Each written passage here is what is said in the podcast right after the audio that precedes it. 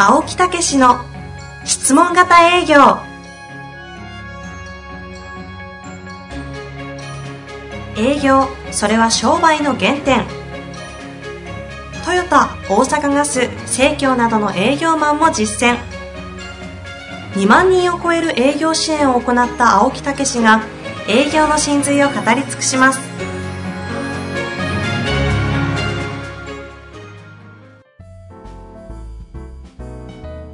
こんにちは、遠藤和樹です。青木武の質問型営業。青木先生、本日もよろしくお願いいたします。はい、よろしくお願いします。今日ね、はいもう新幹線で朝一から来てね。あ、今日新幹線だったんですか？そうなんですよ。この文藝春秋、久しぶりに買ったよね、これ。懐かしいです。ねえ、これ。たまに買うね。読んでる方久々に見ました、こいやれ。いや、これ、ほらえ。サザンと日本の40年。いやいやいや、言われましても。いやいやいやえサザンオールスターズえはい、えわかりますよ。これがその背びれにこうええ書いてあったから、思わず手に取って。あ、サザン好きなんですか？サザンはやっぱり我々の年代でしょ同級生ぐらいじゃないですか？う。そうなん桑田さですよ。んね一つ下。あ、本当に同じぐらいだ。62、62やね、今年。これへえ63やから。すごいねす。ごい現役でいつまでもね、俺らのところ、勝手にシンドバッドとかさ。あ、その、その時代ですよね。愛しのエリー世代ですか？愛しのエリーを。本当にね。おじさんたちよく歌うやつですね。カラオケで。カラオケで。難しいね、あの歌。独特な声ですしね。そうそうそうそう。いやーねこの40年やって現役でやってると。ちょっと待ってくださいえ？今、ふと思い出しちゃったんですけど、何？私、青木さんの愛しのエリ聞いたことあるわ。どこで？場所。場所は言わないでおきましょう。決まってるやん。そんな歌うとこどこが決まってるやん。まさか二人でカラオケボックス行けへんやろ。聞いたことあるわ。気色悪いで、そんな。愛しのエリねうまいですよね、青木先生ね。そうでしょ？はい。いや、本当に。意外に。意外じゃなくて、ねさすがの。いやはい。これ見るとねあ、、まだその話やるね。加山雄三がね、加山さん。はい。加山雄三のお父さんとさ桑田のお父さんが友達同士で、で、子供の頃に加山雄三が抱いてるんやって。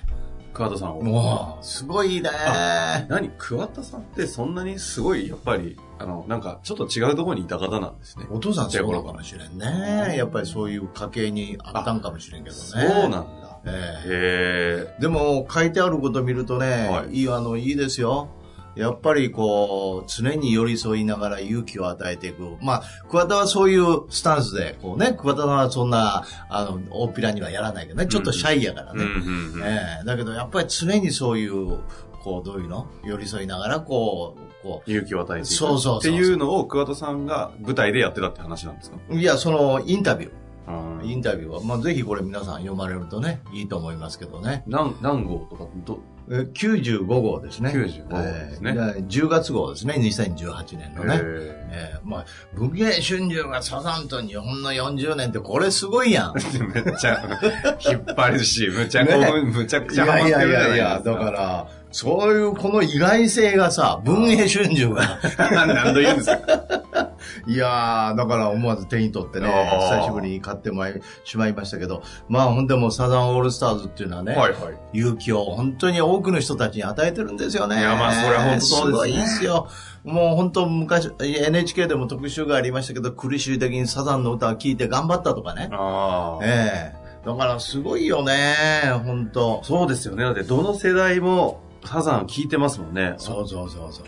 ええ僕の世代だとあれですね。えなんだ、当時、ど真ん中で聞いてたのは、愛の言霊とか、ええ太陽は罪なやつあたりが、ちょうど年少え時代に。それからあの、あれがほら、特攻隊の葉の、このちょっと前やったら歌があったよね。何でしたっけ？な、うん何でしたっけ？いや、今二人だとっと調べとけって。問題にすんのに。何でしたっけ？出てこない。ほいで、ここのね、あの、記事の中に、桑田のインタビューもね、いいんですけどね、桑田さんのね、角田光代さん、作家の。おうおううん、それと、原優子。のこのインタビュー、こう対談記事があるんですよ。はいはい。めっちゃいいですよ。泣きそうになる。じゃあもう、もう良くないですか？それもう読んでください、皆さん、ね。いやー、ほんとね。ちょっと待って待って待って。あの、単なるミーハーですよ、そろそろ。じゃあ、ファンというのはやっぱこういう、もう大ファンなんですって、角田光代はね。それで、え？サザン。サザンの、はいそれから桑田佳祐のねえ、もうもう会う時のその時のね、ドキドキ感とか表現するわけよ。うんええめっちゃいいんすよ。もう、俺も見て読みながら泣きそうになったもん。めっちゃ好きなんですね。え？じゃあもうやっぱりね、こういう勇気を与えるような人間に俺も、なりたいなと思ってやってきましたけどねじゃあもう今日。はね、桑田さんインストールして、その勢いでやっていきましょう。で、ちょっと今日質問長いので、はいそろそろいいですか？あ、そうです、どうぞ。いいですか？どうぞ。ぜひね、興味ある方ははい文芸収集取っていただいて。春秋。文芸春秋。は、文文芸春秋。なんか腹立つわ。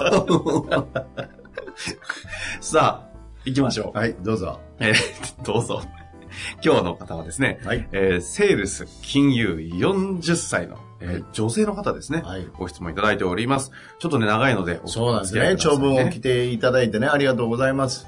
38歳で某金融会社に転職し3年目です。はい保険、貯金、金融資産、投資信託、変額年金、相続対策などをやっています。はい上からのトップダウンでやり方が指示されているのが今年になってさらにもっと上からの指示となり、いろいろな意味でかなり厳しくなっています。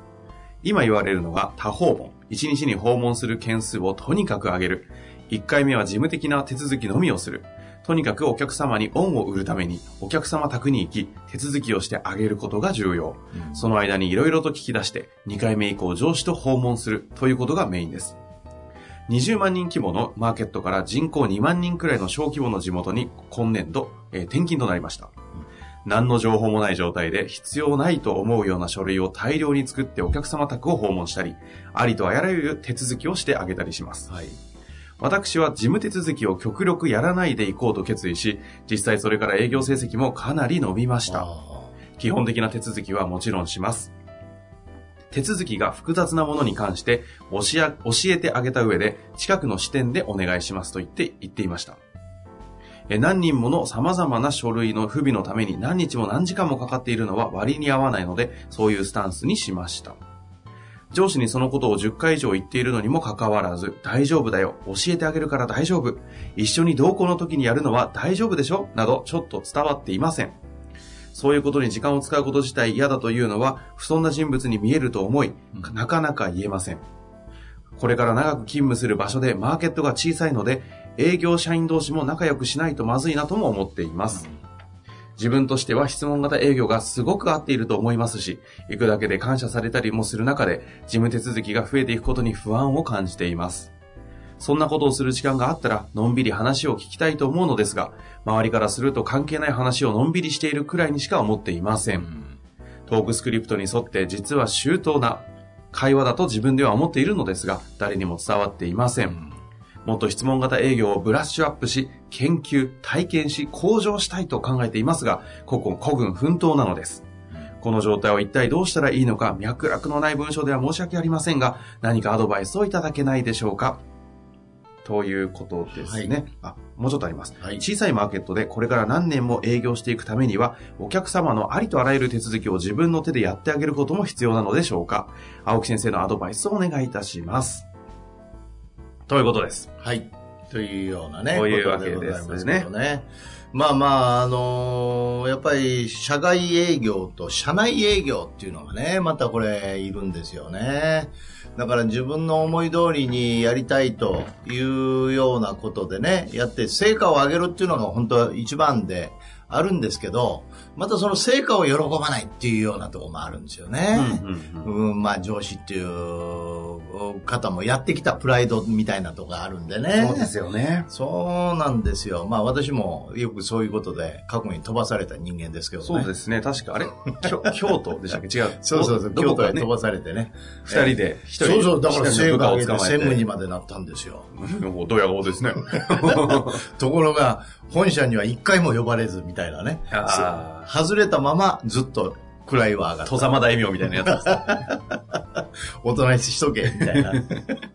まあ、だから、あの、そういう場合はいいんですけど、やっぱり社内でっていうね。はい。えーだけど、その、そういう中でも、私は、私もその当時先生が言いましたけど、えやっぱり厳しく指導されたことがあるんですね。うんうん。えーそれは、自分の言いたいことを通す場合に、穏やかに言いたいことを言う練習をしろっていうね。えーだから、ストレートにやると、やっぱりこう、ぶつかっちゃうと。うん。えーうん。だから、本当にこう、うまいやつは、穏やかに言いたいことを言うんだと。なるほど。だから、それじゃあどうするんですかっていうね。はいはいまずはね、日頃は感謝をいつも言えと。だから私もその社長が言ってて、うんなかなかこう自分の提案っていうのを聞いてもらえないんですね。ええええ。だからその、聞いてもらうためには、まず感謝を言えと。いや、いつもありがとうございますと。ええいうようなことでおかげさまでこういうふうにさせていただいてますとかね、えー報告がてらね。ええそれでこう、たまにそういう中で気に入ってもらいながら、あの、飲みに行ったりすると。うん向こうがうっとこう調子が出てきた時に、うんうん。そっと隣で囁けと。実はこういうふうな提案があるんですけど、どうでしょうかねと。うんうん。ほんなら向こうは、おおと言いながら、園長か、みたいな。本当なります。なりますね。なりますそれ。そうなるたんや。本当に。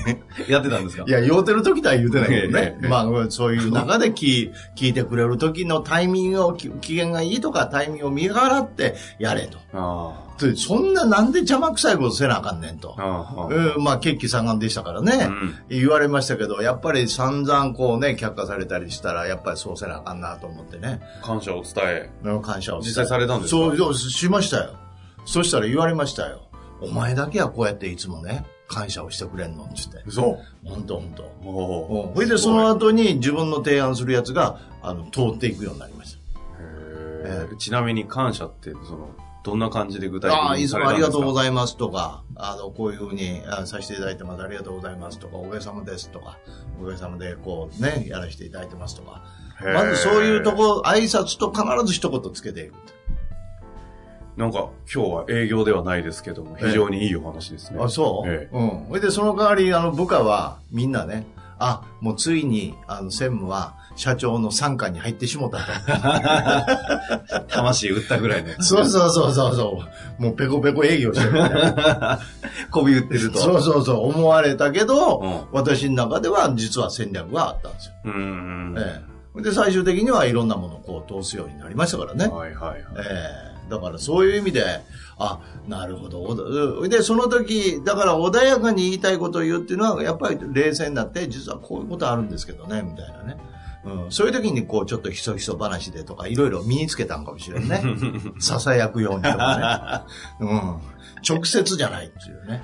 どういうことですか？え、うん、直接こう面と向かって喧嘩すするようにやったら聞く、聞くものも聞けないよね。あええだから結構これはね、いろんなところで私アドバイスしてますよ。えいやいや、すごい参考になりますよね。いいお話だなと。うん、だから、まあまあ、この方の状況がどうかわからないんですけど、なんか外、外への営業じゃなくって、みんながこう、私の営業を理解しないっていうから、うんそのカウンターで営業してるとかね、うんうん。そういうところもあるかもしれませんけど、まあでも、書類を持ってってっていうのも外の部分もあるみたいですから、そういう時は、一人で行ける時は、こう質問型営業を使いながらね、うん。ええ、そして、ええまあ、理解をしてもらうために、まず感謝とかそういうようなことで報告をきちっとしながら、ええちょっとあの、本、質問型営業の本で成績上が上がってた時にこういう本ちょっと勉強して、あの、できるようになってきましたとかね。ああ、えそういうようなこともこう、出したりね。なるほどね、ええそのうちに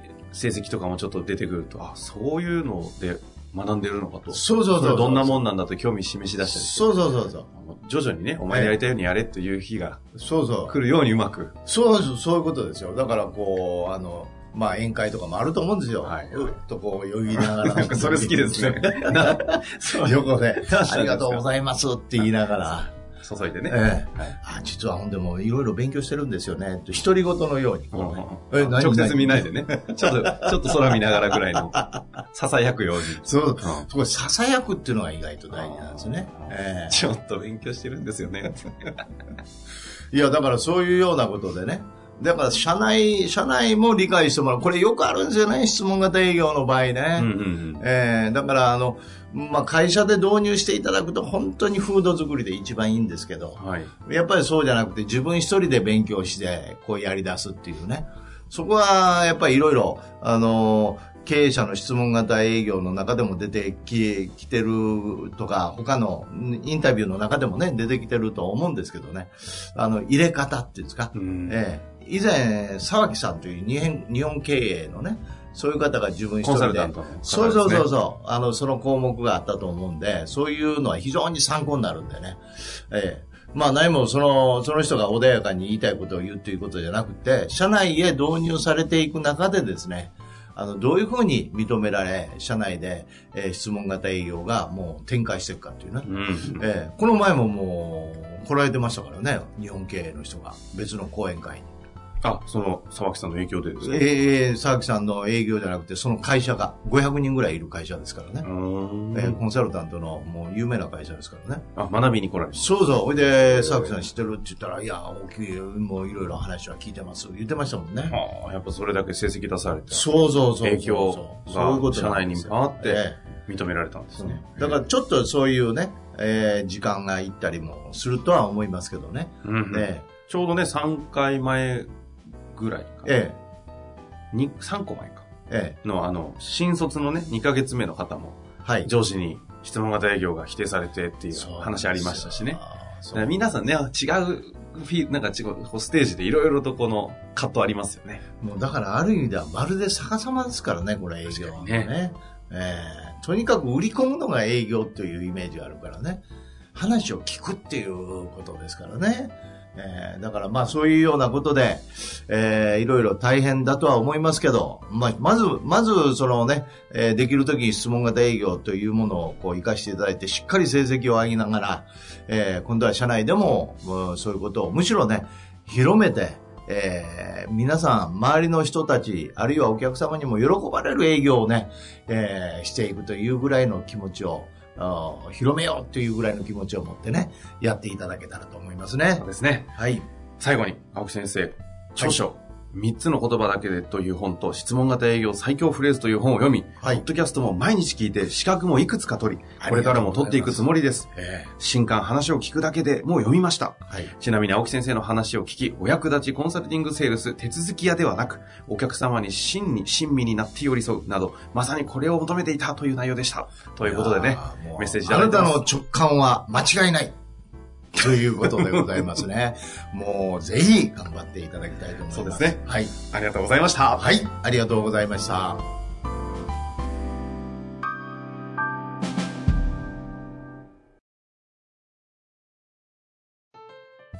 本日の番組はいかがでしたか？